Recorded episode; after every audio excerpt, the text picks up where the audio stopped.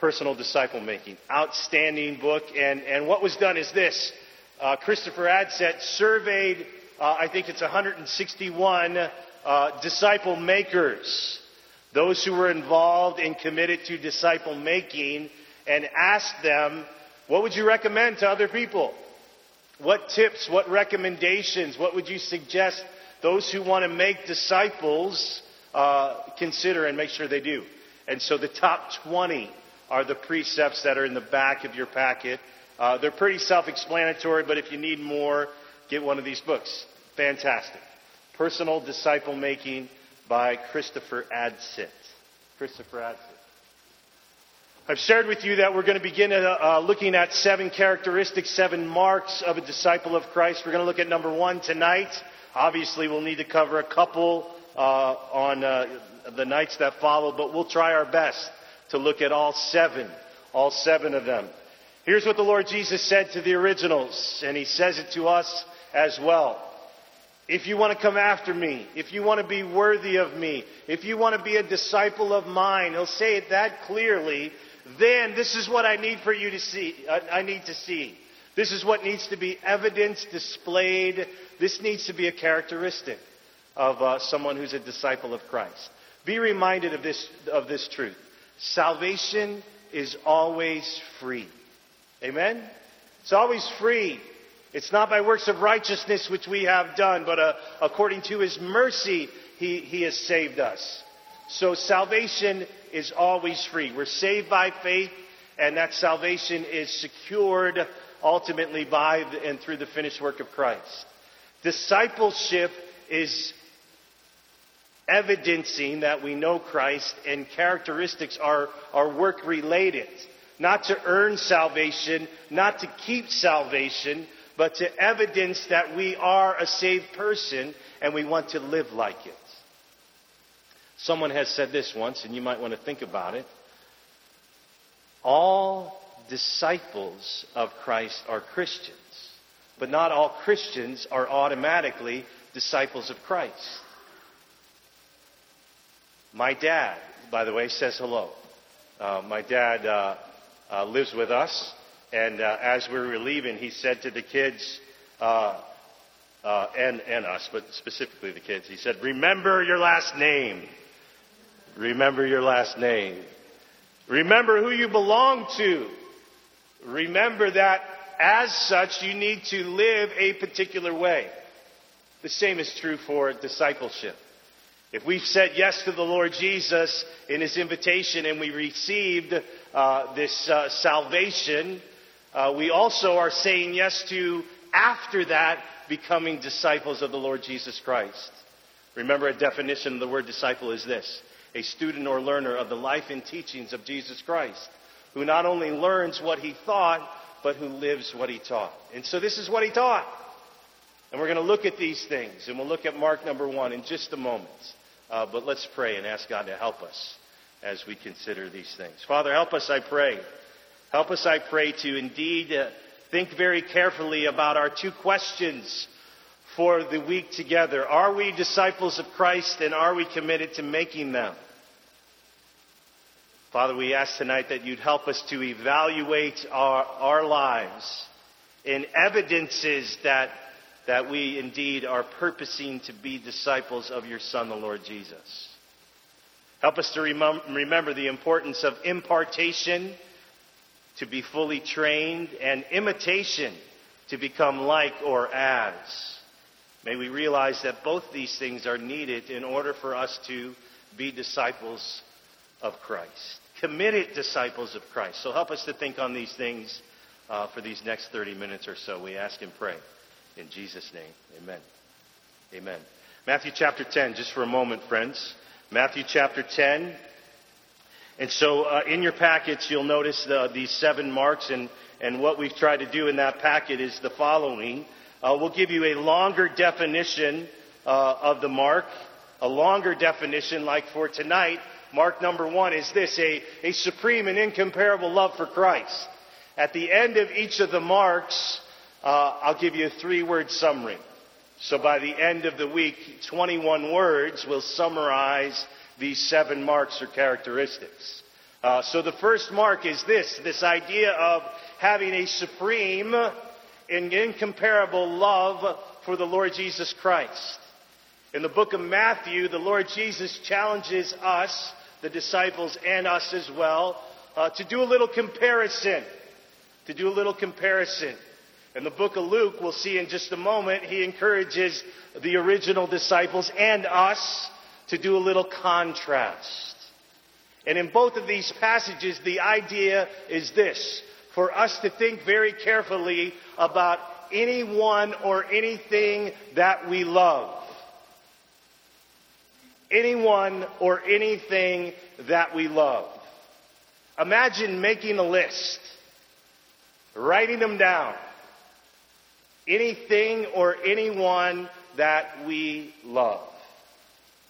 The Lord Jesus wants us to think this way. And He wants us to do a little analysis of our love for others and for Him.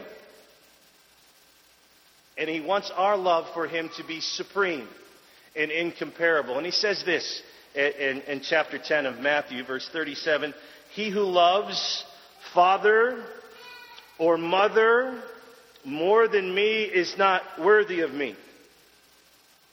There's one of those phrases, is not worthy of me, cannot be my disciple. We'll see those type, uh, types of words and phrases all throughout this study of these seven marks. He who loves father or mother more than me is not worthy of me, and he who loves son or daughter more than me is not worthy of me. Again, in Matthew, the idea here is that the Lord Jesus wants us to do a comparison.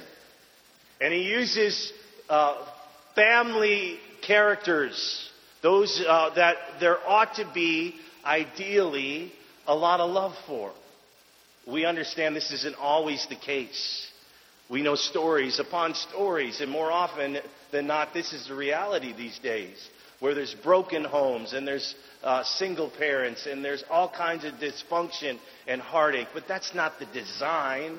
That's not how God wants things to be. And so when these terms are used, father or mother, son or daughter, the idea is that there is an appropriate love being displayed there.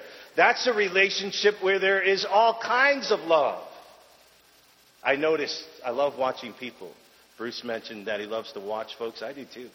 I love watching folks and how they interact and I love seeing the, the love for family uh, that is displayed here at camp. Your, your immediate family or your extended family and or the family uh, uh, of God. The display that is there indeed for family. And, and the Lord Jesus wants us to look at these things and, and says, listen, I want you to love me more. More than father, more than mother, more than son, more than daughter. I want you to love me more. Look at Luke just for a moment. We're just getting started. Luke chapter 14. Again, in Matthew, the idea is let's do a little comparison. In Luke, there's this idea of contrast. And, and some of you, when we get to this verse, you'll say, you know what? Ha ha ha. I've been looking for a verse that says something like this. Luke chapter 14. Luke chapter 14.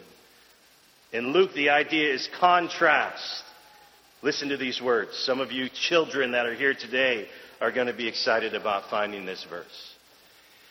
Anyone who comes to me, anyone who comes to me and does not hate his own father and mother and wife and children and brothers and sisters and, and, and yes, even his own life, listen to this last phrase of 26.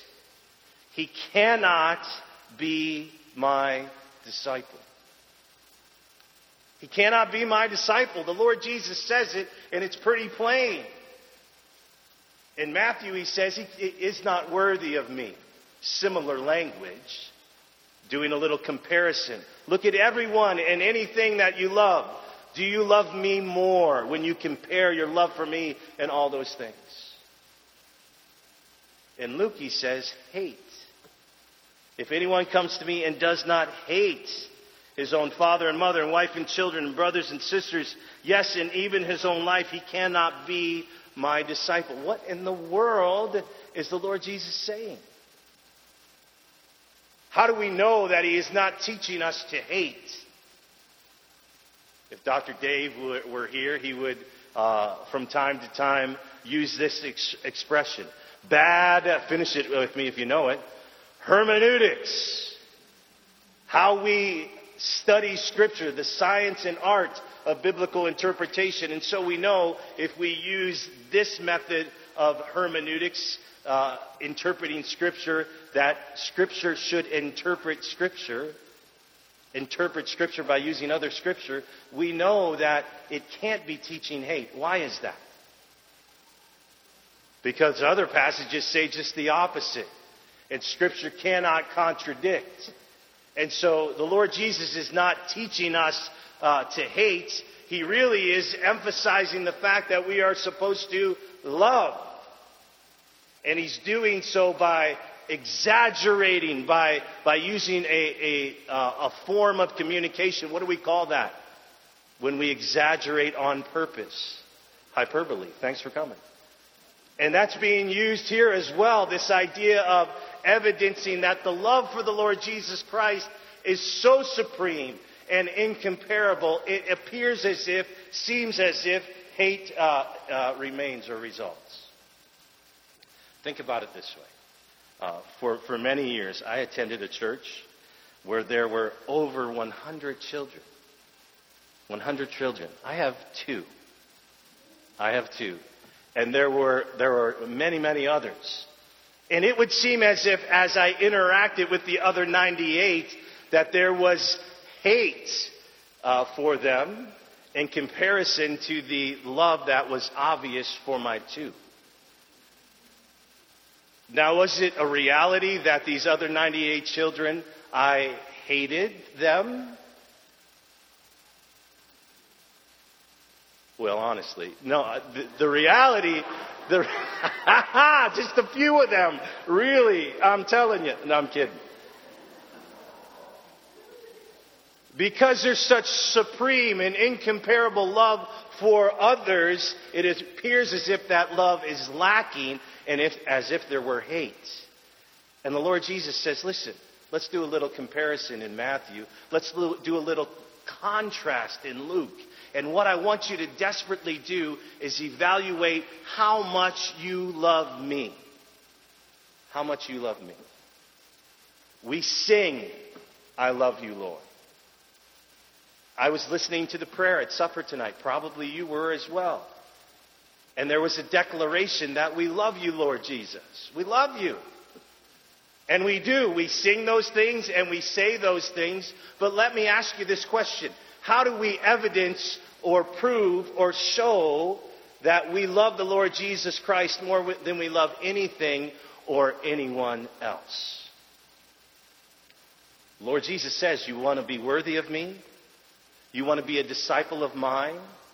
Make a list. Write everything that you love and anyone that you love on the list. Where am I on the list in comparison or by means of contrast? This isn't a new theme. This concept of loving God and loving the Lord Jesus with all that we are and with all that we have. The Ten Commandments evidence this reality, don't they? I was talking a little bit, a uh, uh, little earlier about this subject matter, and that, that naturally came up that we should, we should have no other gods before our God. I was talking to Steve uh, about the, the great Shema of Deuteronomy chapter 6. And I was asking him, who, who still practices these things? What, what, a, what a great cu- uh, custom and what a great truth that was being evidenced. Let's turn there just for a moment or two to the great Shema, otherwise known as Deuteronomy chapter 6. Deuteronomy chapter 6. And let's see this theme of loving God with all that we are and all that we have more than we love anything or anyone else. Deuteronomy. Deuteronomy chapter 6. You've recently been studying Deuteronomy, correct? Deuteronomy chapter 6, starting in verse 4, it says this Hear, O Israel, The Lord is our God. The Lord is one. The Lord is our God. The Lord alone. What a declaration. Here the, the great Shema begins and extends in, in some traditions through verse 9. Verse 5 says this, You shall love the Lord your God with, with all your heart and with your soul, all your soul and with all your might. These words, think about this. This continues today, this custom and tradition. These words which I am commanding you today shall be on your heart. Moms and dads, how are we doing in this one? Verse 7. You shall teach them diligently to your sons, and shall talk of them when you sit down in your house, and you, when you walk by the way, and when you lie down, and, and when you rise up. How often is that, my friends? This is all the time. That these things are to be talked about and reminded and brought to the attention. How did they go about doing such things? Verse 8, you shall bind them as a sign on your hand, and they shall be as frontals on your forehead. You shall write them on the doorposts of your house and on your gates. We were watching uh, a show, my wife and I. I think it was The Fixer Upper, or one of the HGTV shows. And they were out buying an old farm door that they wanted to put in this house that they were uh, flipping, if you will.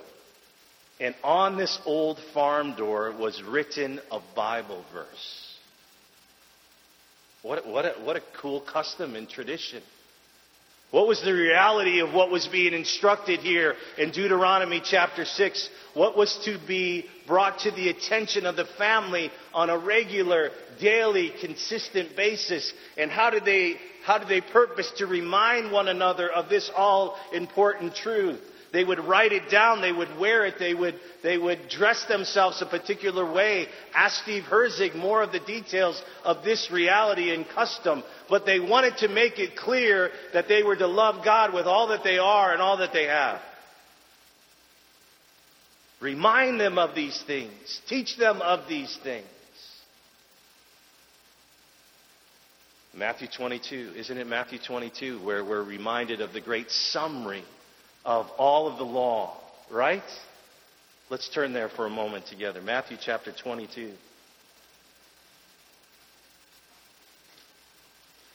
Listen to the pages turn. Such a, such a classic sound. Use your phones, your tablets, no worries. Matthew 22, 37. And he said to them, and he said to him, verse 36, Teacher, what is the great commandment in the law? And he said to him, you shall love the Lord your God with all your heart and with all your soul and with all your mind. This is the great commandment. This is the great and foremost commandment. The second is like it. You shall love your neighbor as yourself. On these two commandments depend the whole law and the prophets. You want the summary of it all? Love God and love people, the Lord Jesus says. How many of you remember a group called 4Him? Please, anyone, 4Him. Quickly, some hands went in the air. I appreciate that reality. Children of the 80s. 4Him, they used to, they used to sing a song, and it's still played these days from time to time. Uh, and, and they would make a declaration that, that this is the, the center of the mark. This is the bullseye. To love God and love people. That's the center of the mark. That's the summary of it all. We see it in the Old Testament and we see it in the New. Paul summarizes it in one statement in Galatians. How does he summarize it in Galatians chapter 5? You tell me. What's the single statement that Paul uses in verse 14 of chapter 5 of Galatians to summarize the whole thing? He boils it down to one statement. Here it's two love God and love people. What does Paul say in Galatians 5? Exactly. Love people. Did he forget about the love God part? In Galatians 5, verse 14, here's the summary. You want it all summarized? Love other folks. Love one another. Love people, Paul says. We'll talk about why he just made that singular statement. But I want to ask you this question. I want you to imagine this scenario. It won't happen, so thus you have to imagine. Use your uh, uh, creative uh, thinking for a moment or two. Imagine you were going to lunch with the Lord Jesus. And he says to you this I've written down, I've written down all the evidences, all the ways that you show me and others that you love me more than anything or more than anyone. And he slides this piece of paper across the table. And you peel it up and you start to read. What would be the evidences that we love the Lord Jesus Christ more than anything or more than anyone? Let me ask you this question practically.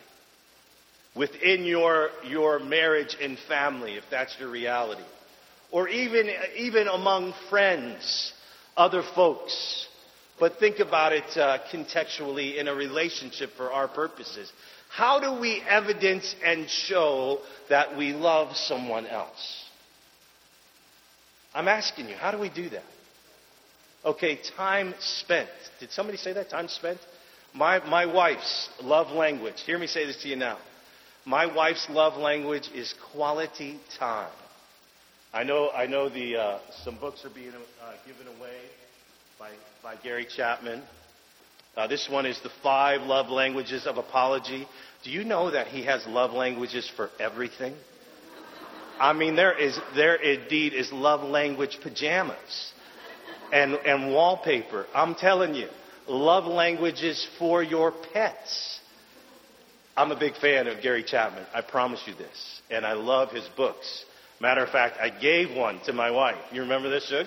I gave my wife, I never read it, but I th- heard it was a great book. I gave her the five love languages book and I said, honey, let's, let's study this together. And, and we've, we've discussed these things on multiple occasions. One of the love languages is quality time. It is the hardest one for me to show. I could tell my, my wife, my bride, my queen, my fair one, I'm already beginning verbally how much I love her. But you know what that does for her? Not much. Am I right? I'm telling you. But she would love for me to lose my phone forever.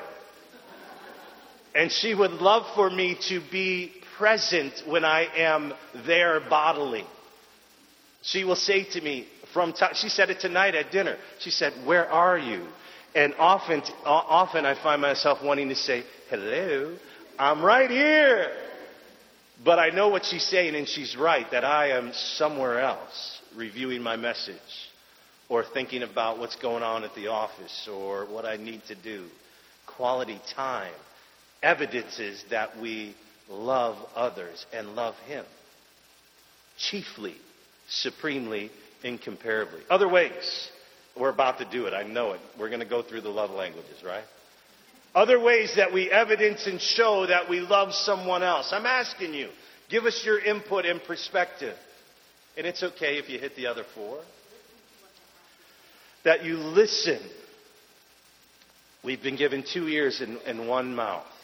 So we should listen twice as much as we speak. Listen. Other ways, quickly. Need your help. Acts of service, one of the love languages, by the way.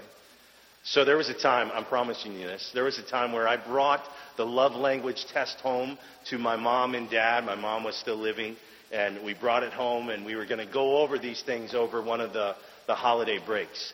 And this is what my dad said This is ridiculous. Can't you hear him saying that? I mean, seriously, he said, Are you kidding me? I need to take a test to determine how I love someone else? What in the world? This is nonsense. And my, and my, my sweet mama would say, Oh, Dave, it's wonderful. It's John's idea. Some of you get that.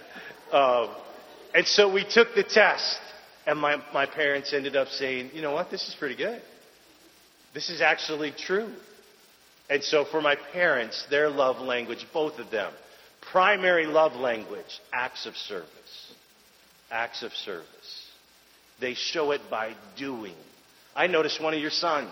I've talked to him about it. I don't want to embarrass him now. But I said, you know what? You really like to serve. You enjoy it, don't you? And he does. It's obvious. You remember watching Fiddler on the Roof? Anyone ever seen that classic? Remember the main characters? What was the husband's name? Tevye, and the wife's name? Golda or Goldie, depending on how you pronounce, right? And they came to the point where they, they sang a song together, and Tevye asked this all important question Do you love me? And Golda responds by saying this Do I what? And he repeats again the question Do you love me? And he says, uh, or she says again, Do I love you? I'm not going to sing, don't worry. And then they sing to one another, or she does to him. For 25 years, and goes through all these things that she has done that show, that evidence, that prove that she loves her husband. And he at the end of the song says this, then you love me. And she responds and says, I suppose I do. And he says, sings, I suppose I love you too, right? We show it, we evidence it, we prove it, and it's not hard to see or tell. What are some other ways, quickly? Other ways that we demonstrate, evidence, show that we love others. Physical touch is one of those. Rexford, way way to cover the third. Physical touch is one of the love languages. Words of affirmation, if you're wondering, that's my primary one. Surprise, surprise. Words of affirmation. It's the hardest one for my queen to express. It's good that we know these things from the get go, right? We're, we're in good shape. Fret not, fret not. Words of affirmation, physical touch, gift giving, all these sorts of things. Anything else that comes to mind? Ways that we evidence and show that we love one another? Compassion. What else?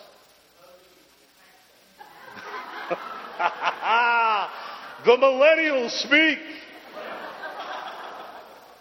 Yes, when we text, we use emojis. Yes. Some of us who aren't millennials do that too. You know, we're with it. Come on. There's all sorts of ways that we evidence, show, display, prove that we love one another. How do we do in regards to our love for the Lord Jesus? He says this, and it's not hard to understand. If you want to come after me, if you want to be worthy of me, if you want to be a disciple of mine, you need to love me more. Incomparably and supremely, you need to love me. There's a great study in Revelation. It's one revelation, by the way, the whole book. Revelation chapter 2 and 3. Uh, the, the, the, study of the seven churches, the letters to the seven churches. Uh, what's the first one? Do you recall? In chapter 2, the first one Ephesus. Ephesus, what a great example. What a great example of a healthy church. And and there's something said about the Lord Jesus Christ in each of these letters. And there's often a commendation that's expressed and a condemnation, something they need to work on, and some instructions that they need to adhere to, and then a promise that they need to cling to as well. And they said, uh, the Lord Jesus says in, in, the letter to the church at Ephesus, you're doing really well. There's a lot of great things going on. You're, you're, you're uh, committed to doctrine, and you're persevering, no doubt and, and you hate the deeds of the Nicolaitans, and so do I. And so you're saying no to those who are fake and fraudulent and phony. You are a, a healthy church. But, but here's the one thing, the one thing I have against you. You have left your first love. That was on them. He didn't go anywhere. And he makes a declaration and he says, you know what? A lot of good things are going on. You're healthy, and I commend you in, uh, for a lot of things that you're doing as a church. But, but there's one issue. It's a significant one, and if you don't get this one, out, one right, I'm going to put you out. Your light, your candle, if you will. You left your first love. And so, what does he say to the church in Ephesus? in Revelation chapter 2. What does he say? He says, Repent. You can check it, it's in there. He says, Repent. Come to the point and place where you realize, you know what? You're serving me out of duty, but you're not serving me out of delight. You have left your first love. So own it. Admit it. Recognize it as being true. It's on you. You are the one who has left. You left your first love. So repent. He says this, secondly. Remember, recall, think about it, what it was like when it was the way it was supposed to be, the way it is supposed to be, where you're loving me supremely, incomparably, and all these things that you're doing that is right and that are going well, it is a result of the fact that you are loving me the way you ought to. You see, we have to get the vertical love right before we can love one another uh, horizontally the correct way. We need to love Him right, and then we will love one another right. He says, Repent to the church at Ephesus. He says, Remember.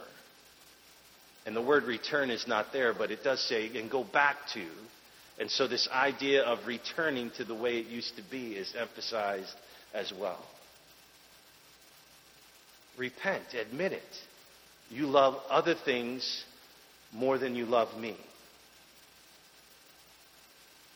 You have left your first love. Remember what it was like when it was the way it is supposed to be. And go back to doing the things that are necessary in order for that to be the case.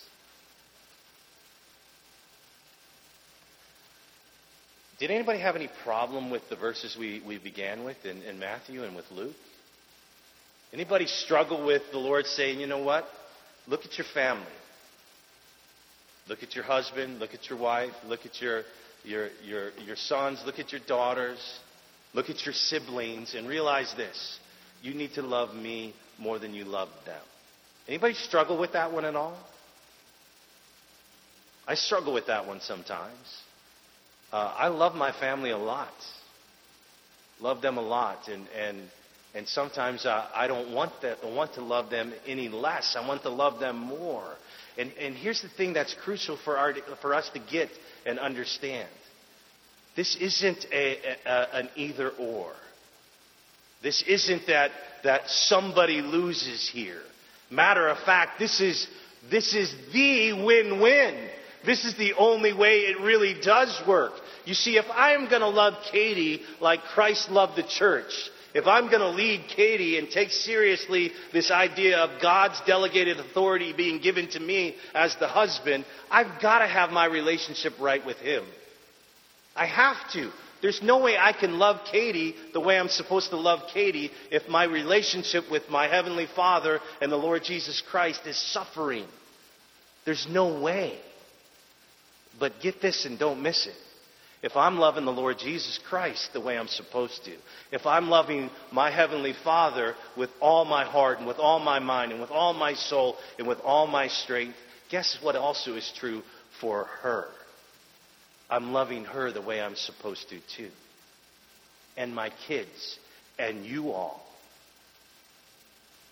It's not either or, it's the actual only win win solution and scenario. That when we love Christ the way we're supposed to love Christ, and when we love our Heavenly Father the way we're supposed to love Him, then we get right to the loving one another.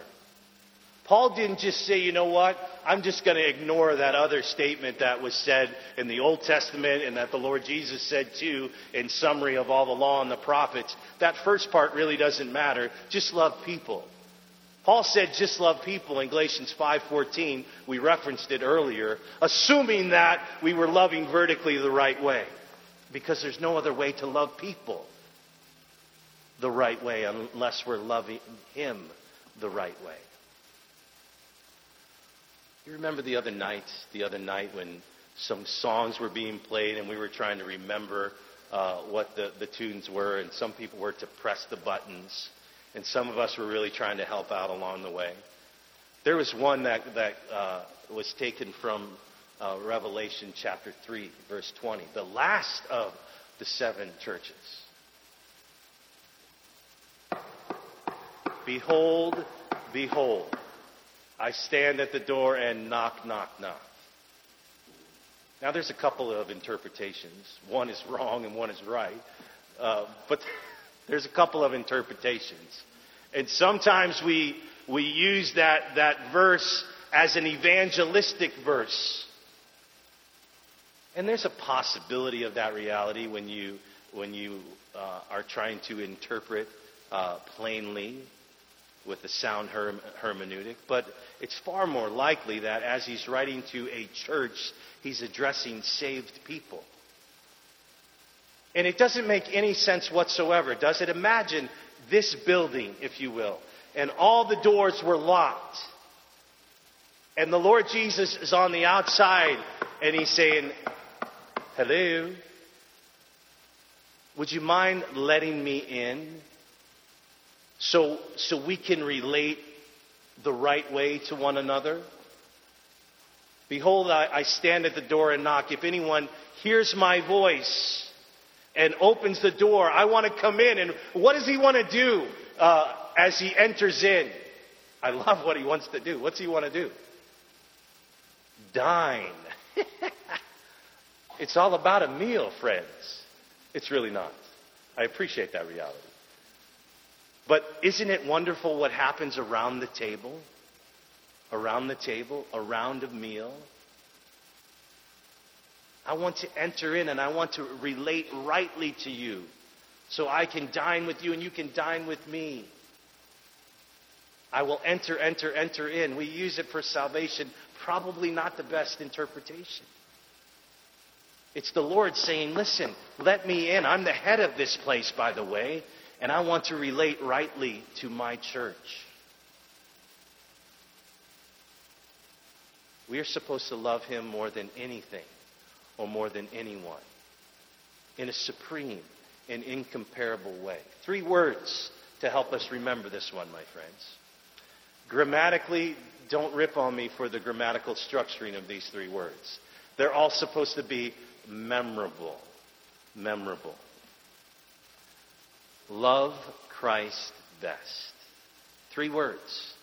At the end, you'll see three little blanks under mark number one. I'm trying to help you. A three word summary of mark number one is supreme and incomparable love for Christ. It's to love Christ best more than anything or more than anyone. Jesus says this. He says this. You want to be worthy of me? He says this You cannot be my disciple unless this reality is evidenced. Will we do it perfectly? This side of glory, we will not. So don't guilt yourself out of doing nothing. And say, you know what, into doing nothing rather. Let's do our best to have this prevailing, overarching, that the way we roll and the way we do life and the way we interact with one another is rooted in our relationship with our Savior. And that we love Him. And it's evidenced in the way that we love others. It's not either or, it's a win win. Father, Father God, we thank you. We thank you for the occasion to think about what your Son, the Lord Jesus, said was necessary for us to be disciples of His. These, these concepts are, are encouraging. These concepts are challenging. They're convicting. And so we pray that the Holy Spirit, He would do a work in our minds and hearts. And that we would take some time to evaluate all the things we love and all the people that we love. And where our love for the Lord Jesus falls honestly on that list. Father, may we make the connection even tonight that if we really want to love mother and father and husband and wife and son and daughter, sister and brother, others the way we, we long to and deeply desire to, that we cannot do so unless we first are loving you the way we're supposed to. So may we love you with all our hearts, with all our soul, with all our strength, all our might Help us to love you and love others the way we are supposed to. May we love Christ best. May we think on these things and talk to one another about these truths. We ask and pray in Jesus' name. Amen and amen. Saved by the bell, friends.